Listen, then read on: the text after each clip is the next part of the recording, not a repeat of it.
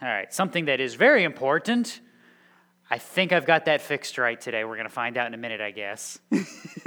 we are in Jude this morning.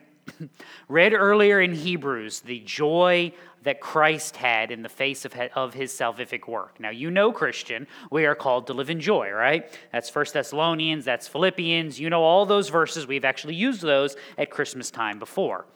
Why? See? How many times I told you? I don't care about what, I care about why.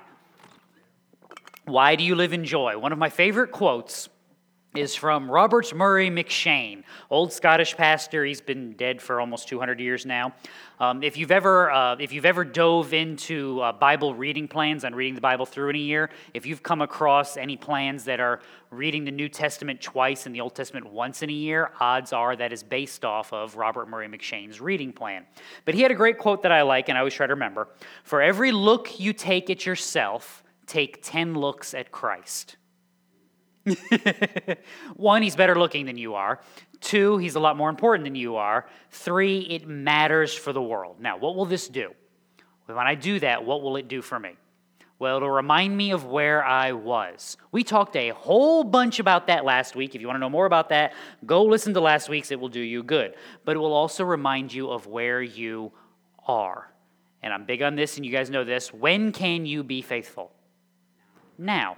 I can't be faithful 20 minutes ago, and I can't be faithful 20 minutes from now, but I can be faithful now. This is what's important and why we're going to dive into Jude here, is because your joy is not, as a Christian, supposed to be based on how you feel. It is supposed to be based on the reality in which you walk. And we do a terrible job of that in the modern American world. We, we just do.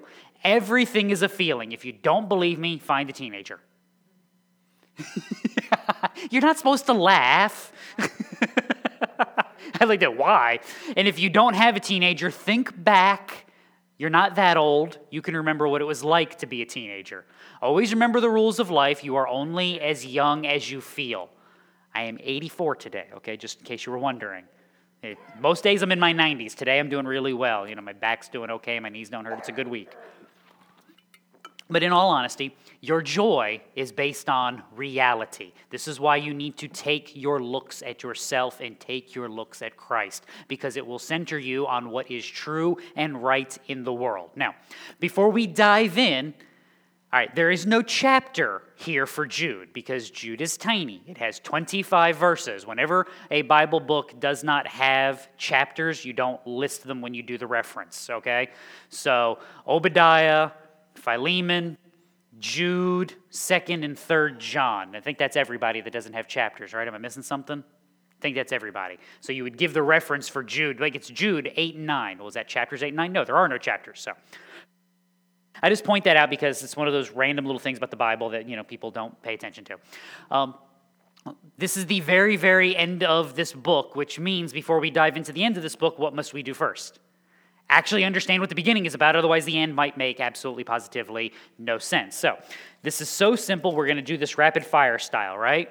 Jude introduces himself. He is half brother of Jesus. We are writing end of the 60s, early 70s. If you put a gun to my head and made me pick something like twisted my arm, I would tell you before the destruction of the temple, so late 60s, early 70 AD. So, half brother of James, half brother of Jesus. He wanted to encourage the Christians in and around the area of Jerusalem, which is where his ministry primarily was. But there was a problem with that. He couldn't write to just encourage the disciples because they were dealing with false teachers and people that were leading them astray. So he has to not encourage them in their faithfulness, but encourage them to fight, to take up the battle for the faith because it has been handed down. They rejoice in it and they must rightly walk in it. And part of that walking in it is understanding what is right and also understanding when the wrong comes into the church. And when the wrong comes into the church, you must do what? Now, come on, come on. What's our phrase? How do, what, what do we do when we, when we deal with sin? We kill it, and how? We kill it with fire, right? So when the false, this is why we burn heretics, right? Oh, okay, we don't do that anymore, do we? We should. I keep telling, look, what's my favorite Bible verse? Nehemiah 13:25, I beat them about the head and pulled out their beards and made them swear by God. If, if we had that attitude towards our sin more often, we would be better for it as a society. But okay, we don't get to burden the heretics. But as Daryl said, you get the left foot of fellowship, right? We don't extend the, we don't extend the right hand of fellowship to false teachers. We extend the left foot as we kick them out the door. So that's what Jude is encouraging these people, and he's warning them why. Because to follow after the false teachers is to go in the ways of the false teachers of old. It's to rebel against Moses. It's to walk away from God. It's to attempt to curse the people that God is attempting to bless. Those are some of the examples that are given in this letter. So, with that all said, you get to what we call the, uh, the benediction or the doxology of Jude, which is the very end. And we are going to take a whole Sunday on these two verses because it is worth it, because Jude crams that much into this little doxology. Sound fun? Okay, let's dive in. Verse 24. I got it right.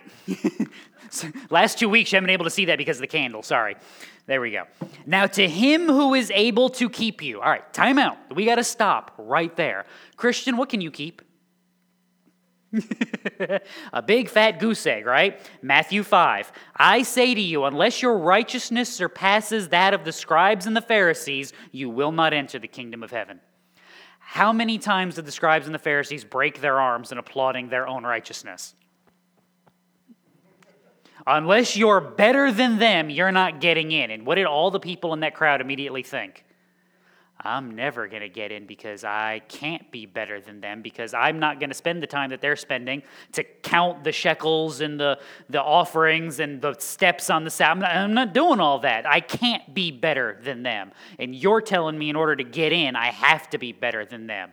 What's the lesson? You can't. But who can? To him who is able to keep you. 1 Corinthians 1. I thank my God always concerning you for the grace of God which was given you in Christ Jesus, that in everything you are enriched in him in all speech and in all knowledge, even as the testimony concerning Christ was confirmed in you, so that you are not lacking in any gift, awaiting eagerly the revelation of our Lord Jesus Christ, who will also confirm you to the end, blameless in the day of the Lord Jesus Christ. God is faithful, through whom you were called into fellowship with his Son, Jesus Christ our Lord. Now, let's do our good theology time. We are preserved trinitarily. If that's not a word, it is now. We've just decided. Or maybe I should say, in a Trinitarian manner. We are preserved by both Father and Son. John 10. Jesus speaking to the crowds My sheep hear my voice, and I know them, and they follow me. I give eternal life to them, and they will never perish, and no one will snatch them out of my hand. My Father, who has given them to me, is greater than all, and no one is able to snatch them out of the Father's hand. What's the next verse? I and the Father are one. I point this out to you because tis the season for false teaching. Ooh, that's a song right there. Oh, oh, Danny, we got we got work to do. We got to we got to write that one. Terry, wait, that that that has way too much ring to it. We got to write that song quickly. anyway, hang on. Excuse me this time of year in Easter time, look, turn on the History Channel, turn on some secular news thing, turn on National Geographic Channel, whatever, and they will have some special that will tell you, walking you through the originations of Christmas and how the Christians somehow managed to, you know, add this thing about Jesus being God later on down the line. We went through John. Do you remember the thing that we kept doing at the end of every chapter? Kept pointing this out to you. Some of you went through all of it. When someone looks at you and goes, You know, I really wish somewhere in the Bible Jesus had claimed to be God, I was like, Well, take him to John 1, take him to John 2, take him to John 3, take him to John 4. You, you, you sensing the pattern? Pick a chapter in John. Somewhere in there is a claim from Jesus to possess the power, authority, wisdom of God. Therefore, he is claiming to be God. He is doing this throughout the gospel. Why? Because this is what John was writing for. That's what he was attempting to prove to you by presenting Jesus the way that he was presenting him. So, this time of year, you want some encouragement, because I've given, I think the last two weeks, my encouragements have been a little a little underwhelming as far as how good we're doing. But if you want some actual encouragement, go read John and read it for the descriptions of deities of Christ, the demonstrations of power, the demonstrations of authority. It will uplift you and center you onto who Christ is and what he is doing. To him who is able to keep you, that is Father and Son. And by the way, that is also Spirit, because in him you are sealed, Ephesians 1. In him, talking about Christ, you also, after listening to the message of truth, the gospel of your salvation, having also believed, you were sealed in him with the Holy Spirit of promise, who is given as a pledge of our inheritance, with a view to the redemption of God's own possession to the praise of his glory. This is why, when you ask, How do I know? I tell you, I don't care what aisle you walked. I don't care what pastor you spoke to. I don't care how warm or cold the water of the baptistry was. And there are times when it is cold. And those, those are not fun days. I had, did a baptism years ago for, a, for a, uh, about 10, 11 year old kid, and I didn't think he was going to make it because I stepped in and went, mountains of North Carolina. It was about 20 degrees outside. They were bringing the water out of the well in the back, and Woo! And they, they, the heater didn't work, so they poured it in there on Friday and left it with no heat running, and it was just sitting in the baptistry, and they thought they were heating it up, and they weren't. I hit it, and I'm like, okay, I can do this because I'm an adult. That kid hit the water and stopped, and I'm like, come on, come on, son. So that has nothing to do with anything, just, you know, so you can feel my pain. There are times when it is quite frigid, but it doesn't matter because that's not the thing you go back to the thing you should look to is actually the work of God accomplished in your life. In other words, where were you? What were you? Where are you? What are you? We've talked about this for years. Um, Christian sanctification is a good stock market, right? When you're checking your investment incomes and your retirements, what do you want to see that stock market do? You want to see it go up. You want to see it start over here and end up over there, right? Now, does a stock market do that in a straight linear line, right? No. It does what? Up and but over time, years. This is why they tell you for investments. What should you be thinking? Should you be thinking I'm putting it in in January and I'm pulling it out in June? No, I should be putting it in in January of this year and pulling it out of June of like 2055, right? Because over time, you want to leave it in there long enough to. This is what your sanctification looks like. It's a couple of steps forward, and then every once in a while, it's a step or two back, and then we step forward and but if we keep up the good fight, if we are listening to what's going on, if the Holy Spirit is at work in us, what is He going to do? He's going to keep us on the track. Sin is not removed from you in this life. I'm not making you that promise. I'm not even trying to point you in that direction. But I am talking about that God does not forsake and forget his people, God does not abandon them. Will he discipline them? Yes. The goal of discipline is to get what? Why did you discipline your kids? So they would continue doing the dumb thing you wanted them to stop? No, so they would stop and get back to doing the thing that they are supposed to be doing. Christian, welcome to the discipline of God. Welcome to the work of the Holy Spirit in your life. You're walking, you're traveling, you're doing well, you're reading your Bible, you're you're volunteering, you're doing all of the wonderful things, you're participating in the work of the kingdom, and then all of a sudden it's like, where did you go? You're like, I don't know. Well, how did you get here? I don't know. How do I get back? Repent and walk faithfully. And who, who brought that to your remembrance? That's what the Holy Spirit does. Gave you that little bit of left foot, got you back on the track, and sent you along. This is why look back 10, 20, 30 years of your walk in Christ if God, you know, brings you along that far. And rejoice because don't look at where was I last week versus where I am this week. Where were you 5, 10, 15 years ago, and where are you now? If you're farther along, that's the work of the Holy Spirit in your life. That's the accomplishment of God, the things that He is doing and building and carrying you forward. That's Him who is able to keep you. To keep you from what? To keep you from stumbling. Uh, well, doesn't that just mess up everything we just talked about? No, no, it doesn't. Because if we have someone who walked away, you know what it proves? That there was no discipline. If there's no discipline, what does that mean? That there was no Holy Spirit. 1 Peter 5. After you have suffered for a little while, the God of all grace, who called you to his eternal glory in Christ, will himself perfect, confirm, strengthen, and establish you. Well, that's pretty certain, isn't it?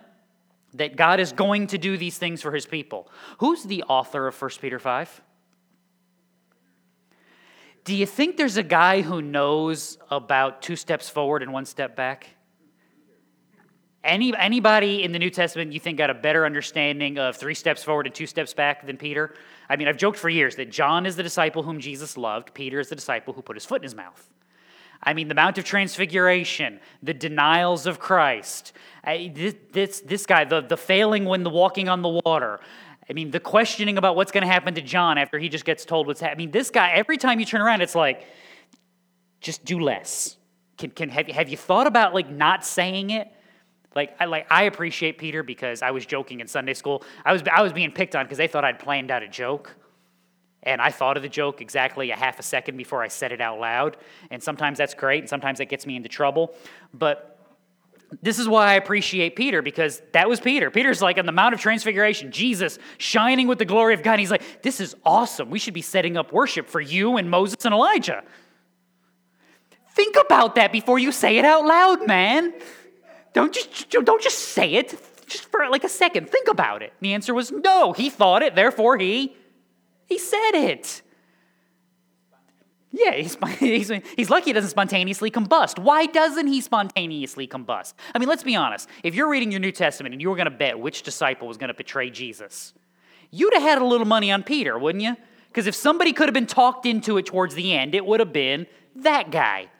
And yet, he's walking faithfully. Why? Because he's awesome? No, he's gone out of his way to prove that he's not but because God is awesome and faithful and accomplishing. Which means if you can wander off that path and keep going that way, it's because the Holy Spirit isn't going, hey, hey, you, get back over here. Where do you think you're going? I'm sorry. I mean, the Holy Spirit does that for those that are His. Peter can appreciate that because Lord knows Peter understands that and has, and has experienced that. I mean, think about even beyond the Gospels.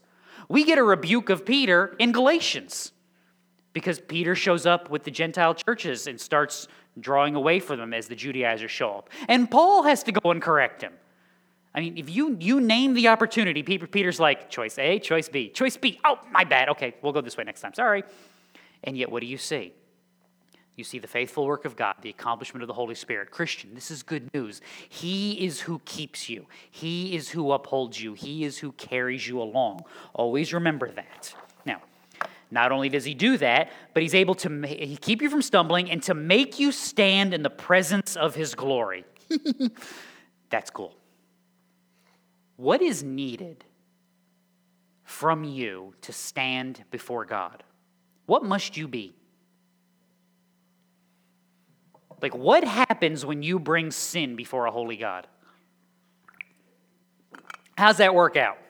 You know what that looks like, right? It's the ending of the Raiders of the Lost Ark. They take the lid off, the, you know, the Nazis all melt, and everybody's happy. Because let's be honest, anytime the Nazis melt, it's a good day. We can agree on that, right? Okay, just making sure. If you're not nodding your head, see me after the service. No. How righteous you feeling today? How perfect you feeling most Monday mornings? You're not. So how he's able to keep me from stumbling and to make me stand in his presence of his glory? which means I have to be righteous, I have to be cleansed, I have to be whole, but I don't have that, Colossians 3 4. When Christ, who is our life, is revealed, then you will be revealed with him in glory. You have a righteousness. This is your second theological talk for the day. You have righteousness imputed to you. It is yours, but it wasn't yours. Does that make any sense? See, this was actually the, um, the big argument of the Reformation because the Roman Catholic Church would argue for what we call an infused righteousness. So, like, okay, you know what an infusion is. Don't think blood. That's not that's not really fun. When we talk about infusion of righteousness, think like those. Um, you ever have those lemonade jugs or those juice jugs where you put the water in and they got the hollow cylinder with the with the slits, and you fill it up with the fruit, and then you let it soak for a day so that your water doesn't taste like water. See, I'm weird. I actually drink water, so I don't understand these things. But like, so you fill it up with oranges, and then your water has this little orange flavor. Well, that's an infusion of flavor. Now, here's the problem you put all your oranges in, you fill it up with water, you let it sit overnight. Now, what happens when you empty the pitcher and then you put more water in it? What's it taste like? It tastes like water again. It doesn't taste like oranges. Now, if you let it sit for another day, you might get some more orange flavor, but is it as strong? No, you got to replace the fruits. This is the problem with an infusion, is what must be done with it. It's got to be renewed. It's got to be refreshed. Welcome to the Roman Catholic system. If you're ever wondering, why do they why why is mass a requirement? Why is confession? Why is penance? Why are all of these things required? Because all of those things are counted as an infusion of grace. And then when it wears off, you got to come back and get your checkup and you know, get a couple more oranges shoved in the water jug, all right? The Reformation argued, no. Read your Bible. It's not an infusion. It is an imputation. It is Christ's righteousness not sprinkled over you to be redone later. It is Christ's righteousness made yours. You stand before God righteous because of the work of Christ. And it is part of you. That is why Jesus can look and say, That one is mine, because I have given him my righteousness. I have taken away his reproach. He stands as I stand. And you go, Thank you, because you have done nothing. Christ has done all. Now, this matters because what's the reality of all humanity? Not some of humanity, all humanity. We talked about this last week. How do I know you're no good? See who's paying attention. How do I know you're no good? But, but, but, you, but you could be human, and maybe, maybe there's a possibility that somebody someplace is good. What's the one incontrovertible fact that demonstrates you are no good? Christmas. Christmas is. Christ. Christ, born of a virgin. Why? The Son of Man has come to seek and to save that which is lost. If there was a chance you weren't lost, would you go do that? Or would you sit there and go, man, they got they could figure this out if they just work a little harder? What does Jesus say in the garden? If there is another way, but not my will, yours be done. There's not another way. There is no chance you're finding another path. There's no third path. Broad road that leads to destruction, narrow road that leads to life. Though that's it. And the narrow road only exists because of the work of Christ. That's it. Which means if there was a possibility that you could figure this out by yourself, the work of Christ would be unnecessary. If it is unnecessary, then this is a cruel and horrid work. That's how we know you're no good, because Christ did it. Does God do unnecessary, cruel things? No. Therefore, it is necessary and it is good because we are not Isaiah recognizes this in the, king, in the year of King Uzziah's death. I saw the Lord sitting on a throne, lofty and exalted, the train of his robe filling the temple. Seraphim stood above him, each having six wings. With two he covered his face, with two he covered his feet, with two he flew. And one called out to another, said, Holy, holy, holy is the Lord of hosts. The whole earth is full of his glory. The foundations of the thresholds trembled at the voice of him who called out while the temple was filling with smoke. And I said, I mean, let's be honest, how many of you be like, that would be so cool to see. I would love to see something like that. How many of you thought that? Be honest, just for a second. Isaiah says, Woe is me, for I am ruined, because I am a man of unclean lips, and I live among a people of unclean lips, for my eyes have seen the King, the Lord of hosts. When God shows up, what's the universal human reaction? Hmm. That's a technical term. Ezekiel and John fall down like a dead, like dead men. Isaiah is looking for some place to hide, and I I mean, people are freaking out. The Israelites at the foot of the mountain tell Moses. Moses comes down. Nobody go up the mountain, and all the people said, "Duh." I mean, duh. Have you seen what the mountain looks like? You talk. We're good. We'll be right here. Is that how Jude speaks? Jude's rejoicing. Why? Because Isaiah in that moment is infinitely aware of his sin, of his unrighteousness. For every look at yourself, take 10 looks at Christ. Because for every time you look at yourself and realize that I can't stand, remember that you can look upon Christ and realize, I am already there. Now I stand, not because of me, but because of him. And I no longer fear, but I rejoice because all that would be a worry to me has been taken out of the way. All that would be corruption has been undone. All that would be that separates me from God has been cured by his work. And by the power of his spirit and by the working that he is doing, he is bringing me through to the day of completion. And I will get there, not because of me, but in spite of me, because of him. That's a reason for rejoicing each and every day.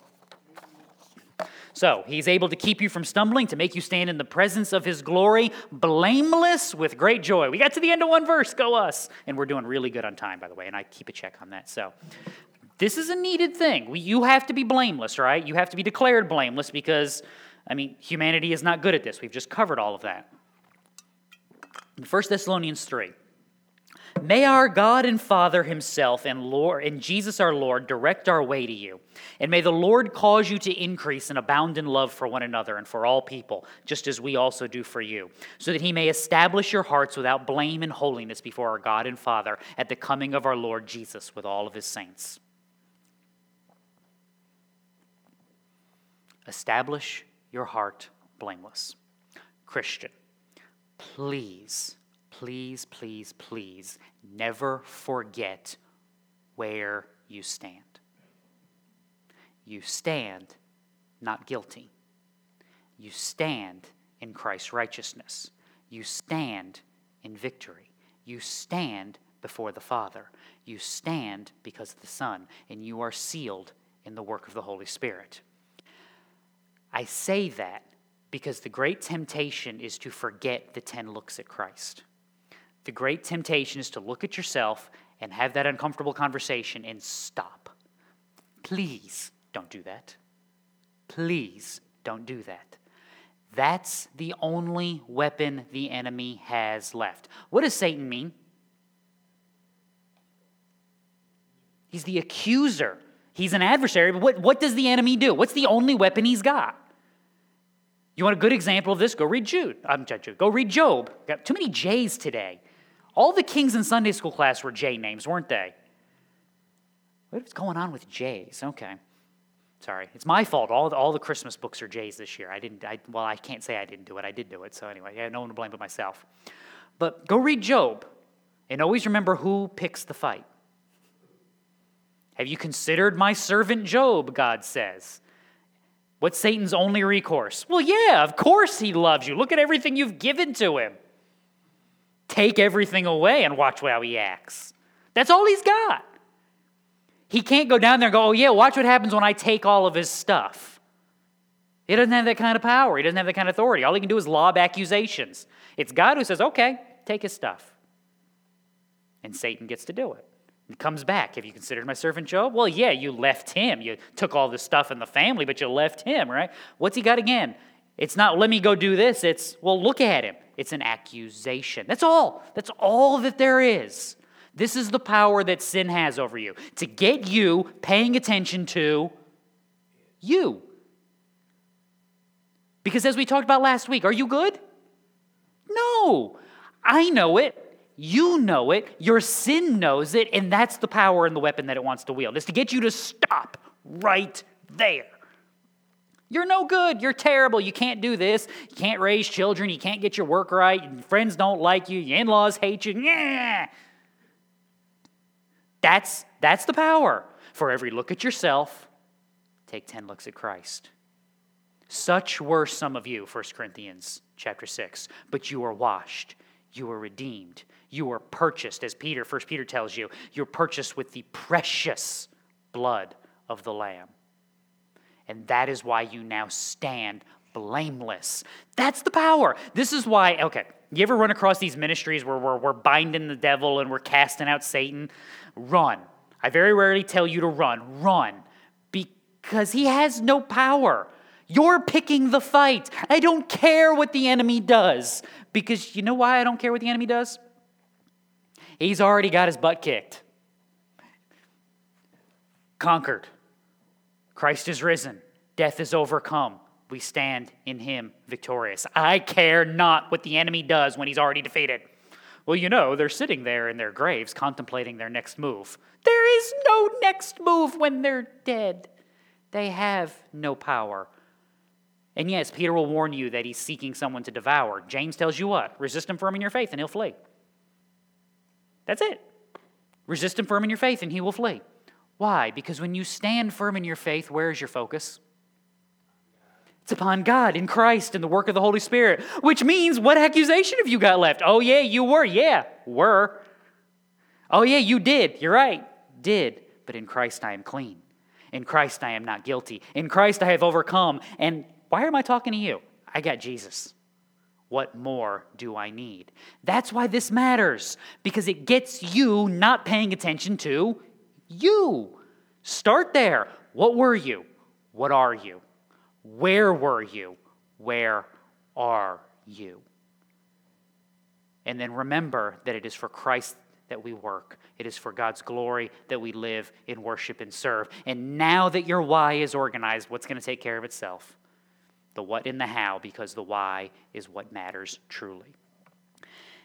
That's where Jude goes next. Because him who is able to keep you from stumbling and to make you stand in the presence of his glory, blameless with great joy, to our only God, our Savior. Remember that. What separates you from the one trembling at the foot of the mountain, terrified of what God will say next. Romans chapter 5. God demonstrates his own love towards us in that while we were yet sinners, Christ died for us. And much more than, having now been justified by his blood, we shall be saved from the wrath of God through him. For if while we were enemies, we were reconciled to God through the day of his son, the, I'm sorry, through the, through the death of his son, much more, having been reconciled, we shall be saved by his life. And not only this, but we also exult in God through our Lord Jesus Christ, through whom we have now received the reconciliation.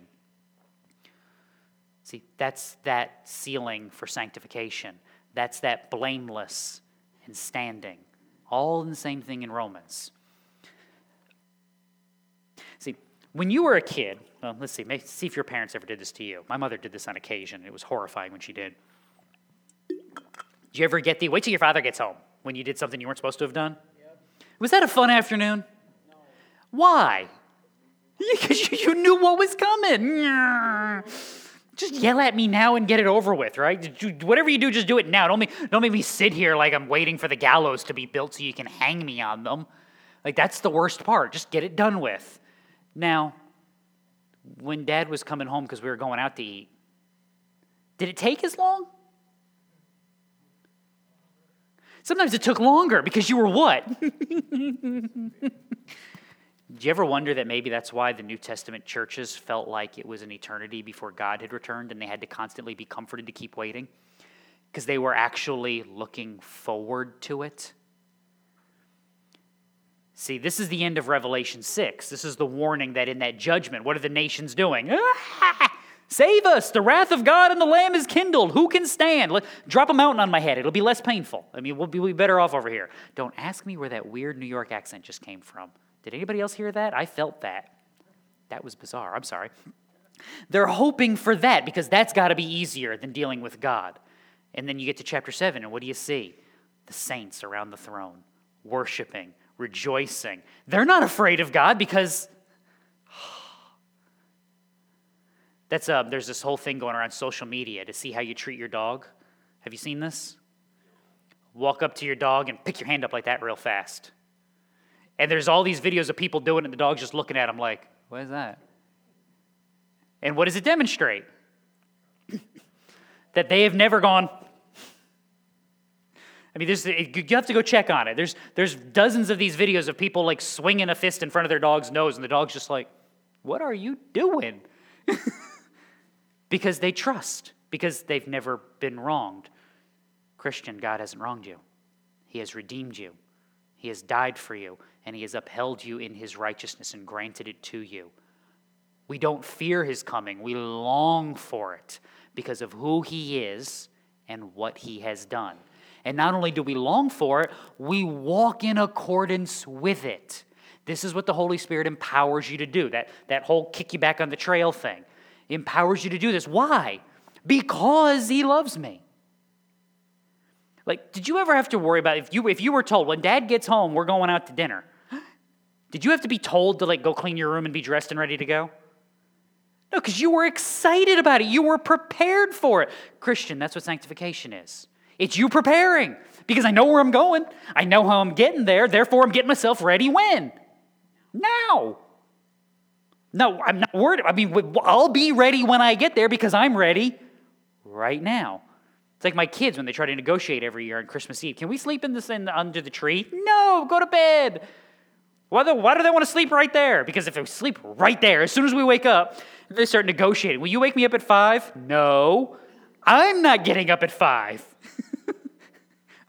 but what do they want to do? They want to get, we're going to get started right now. When we go visit Cameron's parents, I had to have a rule because they started, we left on November 7th. They started in June asking me about what they should pack and how many bags they could bring. No. No. After Halloween, you can talk to me about packing for Nana's house. But why do they want to pack in June? Because they're excited. I kid you not, my kids went home the week before we left, and I'm like, Where is your pants? I packed them. Get your pants out of your bag. You have to wear them this week. Go get them and put them on your body right now. Okay. They're excited. Christian, we laugh, but this is how we should live. This is why we walk the way that we walk. This is why we cling to righteousness. This is why we kill sin with fire. Because what I'm trying to do is to be there now. I, I, I, want to, like, when he shows up, I'll be like, let me go pack a bag. Let me go let the dog out. Hold on, I got to wash the dishes. I got to do the laundry. No, it's already done. We, it's been done. We've been sitting here going, oh, good, you're here. We can leave now. That's the goal because that's who he is. That's who He is. He is our God and our Savior through Jesus Christ our Lord. Because, like, simple trivia, just make sure we understand this. How many ways to God? One. Give me one Bible verse for it. You ready? No, no, I'm not gonna. I don't. I, I, there's a better one than John three sixteen. Come on, you only get one Bible verse to explain that there's only one way to God, and it's through Christ. What's a good one to go to? John 14, there it is. I am the way, the truth, and the life, and no one comes to the Father but through me. He is our God. He is our Savior through the work of Christ, which is why we celebrate. This is, this is why we have the can. Look, are they pretty? Yes. Do I? Was I, was I too close to them that time? Oh, see, see, I'm good. I'm good here. See, that's why I got, I got two steps. See, if I only had one step back, we'd have a problem because then I got a, then I got an alligator arm it. So yeah, that's not good. So, yeah, I'm giving Trudy 27 heart attacks this morning. Hey, it's a good day. if nothing else, you don't have to go go for an EKG. They go, we'd like you to take a stress test. No, you don't. I do one every Sunday with my pastor and the candles. We're good. I mean, are they pretty? Yes. Are they the point? No. We use them. To do what? To focus. Hope. Love. Hope in what? Christ, His promises, the fulfillment of the ages in God. Love of who? God, for His people whom He has died for and redeemed. Joy. Why? This is the question of the morning. Why should you have joy? Because I feel like it? No, no, no, no, no. You should have joy because that is where you are you are in Christ, redeemed of Him, walking. Because to be otherwise is to be looking away from Christ, who is our life at the final revelation, is to look at who? Me. No, for every look at yourself, take 10 looks at Christ. Because the minute you find yourself staring at you after a while, you know what you'd better find a way to start doing? Staring at Jesus, because otherwise something bad's about to happen. You're about to do something dumb, and what's the rule? Don't do dumb things. That's always the rule. That rule is always in effect at all times. So, Jesus Christ our Lord, be glory. Well, of course there should be glory. That is who God is, right? This is Exodus 34. It came when Moses was coming down from Mount Sinai, and the two tablets of the testimony were in his hands. That Moses did not know that his skin of his face shone because of his speaking with God. When Aaron and all the sons of Israel saw Moses, Behold, the skin of his face was shining, and they were afraid to come near him. Why? They didn't understand and they didn't know. Moses was different because of the work of God. Hmm, Christian, in Christ you are a new creation. Old things have passed away. What's my favorite word in the Bible? Behold, new things have come. You're supposed to be different because of Christ. You're supposed to think differently. You're supposed to live differently because you are different. I wanted to get another ly in the end of there, and I just couldn't figure out how to do it that quickly, so you're stuck there. But this, this, is, this, is what the, this is the call of Paul in Romans 12. Why are your actions? We've done this before. Let's do it again because this makes sense. I want my actions to change. What happens when I focus on changing my actions? Success or failure? Failure. If you don't believe me, Ask anyone who's ever been on a diet. You go on the diet, and after six weeks, you do what? Cake, cookie. and how many of them do you eat? All of them. There's not even a number. You're just like, we count, we measure, when the diet is over, we measure Oreos by the box.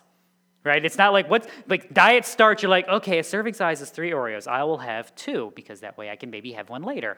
By the end of the diet, you're like, a serving size is three. Who eats three Oreos? Ah. Because the action yeah, there you go. The action is not the problem. The problem is the thought process based on the desires of the heart. What the Holy Spirit does because of the work of Christ is change the desires of your heart. Because the heart is changed, you think about the things of your world differently. And when you think about the things of your world differently, you will then act differently. Which is why I'm forever telling you I don't care what you do, I care why you do it because the why gets at the motivations of the heart. Get that right. The how will be determined by the thought process, and the what is figured out all by its little old lonesome. That's because of the glory of God, because it shines brightly in his people. Where do you think the light that you shine is supposed to come from? You're not shining your light, you're shining his because he has made you different. So be glory and majesty. Well, that just connects, so I think we can keep on moving, right? Dominion. There's one. Even if you've ever paid attention, short of our last election, we've really made that like a terrible, dirty word, haven't we? Yes, I made one political joke. Don't throw anything at me. If you didn't get it, you're a better human being, so don't worry about it. what do we mean when we say God has dominion? See, this is one of those obvious things that we don't pay attention to. What is God in charge of? Everything. Everything. Who is God in charge of? Everyone. Where does He rule? Everywhere. Do we live like that? See, I got you right there, didn't I?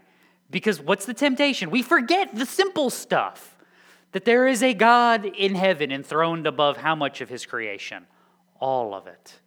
He has dominion over everything. Come and see the works of God, who is awesome in his deeds towards the sons of men. He turned the sea into dry land. They passed through the river on foot. There let us rejoice in him. He rules by his might forever. His eyes keep watch on the nations. Let not the rebellious exalt themselves. That's Psalm 66. He rules over everything. This was the lesson of Exodus, wasn't it? And the plagues on Egypt is God systematically demonstrates authority for the Egyptians over what? Everything sun, moon, stars, sky, ground, water, bugs, critters, crops, people, you name it, he's got that kind of power. Because of who he is, because of where he sits.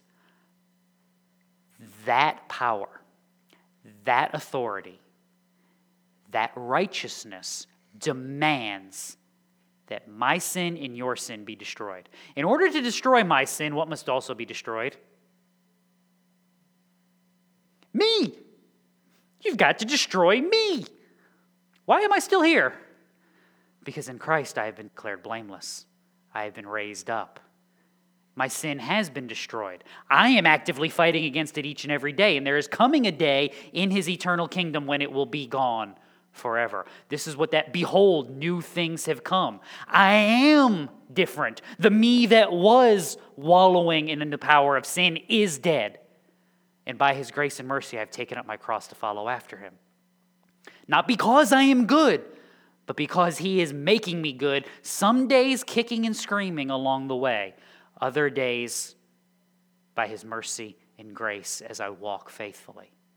But he is doing this in my world and in my mind and in my heart because I am his, because of his great work. So be glory, majesty, dominion, and authority. Well, if you own everything, you have rights over everything, right? That's an easy one. Before all time, now, and forever. Amen. When is God not God? There's another one of those dumb questions, right? That we just don't think, but we don't live in those terms. See, this hurts us because process in your mind and understand a being that is outside of time. Let me know how that works out for you. Let me know when your head hurts. He's like, okay, we're good, we're good. Why do I say God is outside of time? Well, one, because he created our concept of it, because he created us as finite beings who live in time. But why how can the lamb be slain before the foundation of the earth and yet the lamb is slain in time? The answer is because before God created, the plan was for Christ to offer himself for his people. When God has promised something, what will undo it? Which means the promise is as good as the accomplishment in God's sight because it is done.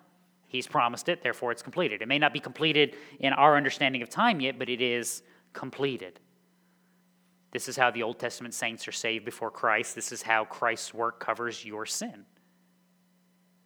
Is the lamb is I want to be very careful how I phrase this, but in essence, the lamb is eternally slain because there is not a time when the salvific work of Christ does not apply, because there is not a time in which Christ's work is inactive, because he is outside of time. In the beginning, God created the heavens and the earth. Well, that's the beginning for who? For us. Before there was a beginning, there was there was no, there was God. See, we say that there was nothing. That's one of my favorite um, one of my favorite um, science debates. Is years ago I got to watch this video, and the guy was debating a uh, a president of the College Atheists Foundation thing. And he was explaining this idea that God is outside of time and matter. And the guy goes, Well, no, no, no, you got to understand that there was nothing. And then there was a vacuum and heat in this nothing. And the Christian goes, Time out. A vacuum is something, heat is something. Nothing means Nothing. And he had the great description. He, he borrowed it. I don't remember who he borrowed it from. But he said, Nothing is what rocks dream about. and I'm like, That's a great description of nothing. Because do rocks dream? No. See, we messed that up. In the beginning, well, that's the beginning for us. Because before there was a beginning, there was God. Well, when was God? Yes. when was God? Yes. I don't understand that. Neither do I. Neither does anybody else, and that's okay because God is beyond us and apart from us and separate from us, and that's a good thing. But He has condescended to join us to Himself in the work of His Son, and that is also a very good thing. That's why Revelation 1, when Jesus shows up, He can declare, I am the Alpha and the Omega, says the Lord God, the one who is, and who was, and who is to come, the Almighty which means he has the power, he has the time, and he has demonstrated that he has the desire to accomplish these things for his people. Christian, when we remember who he is, we realize that his work spurs from who he is. That's why I'm forever telling you because of who he is and what he has done. We talked about this last week when we talked about love. Hang on, I'm drying out like crazy. I blame the candles. It's the extra heat, you know, making me making me thirsty.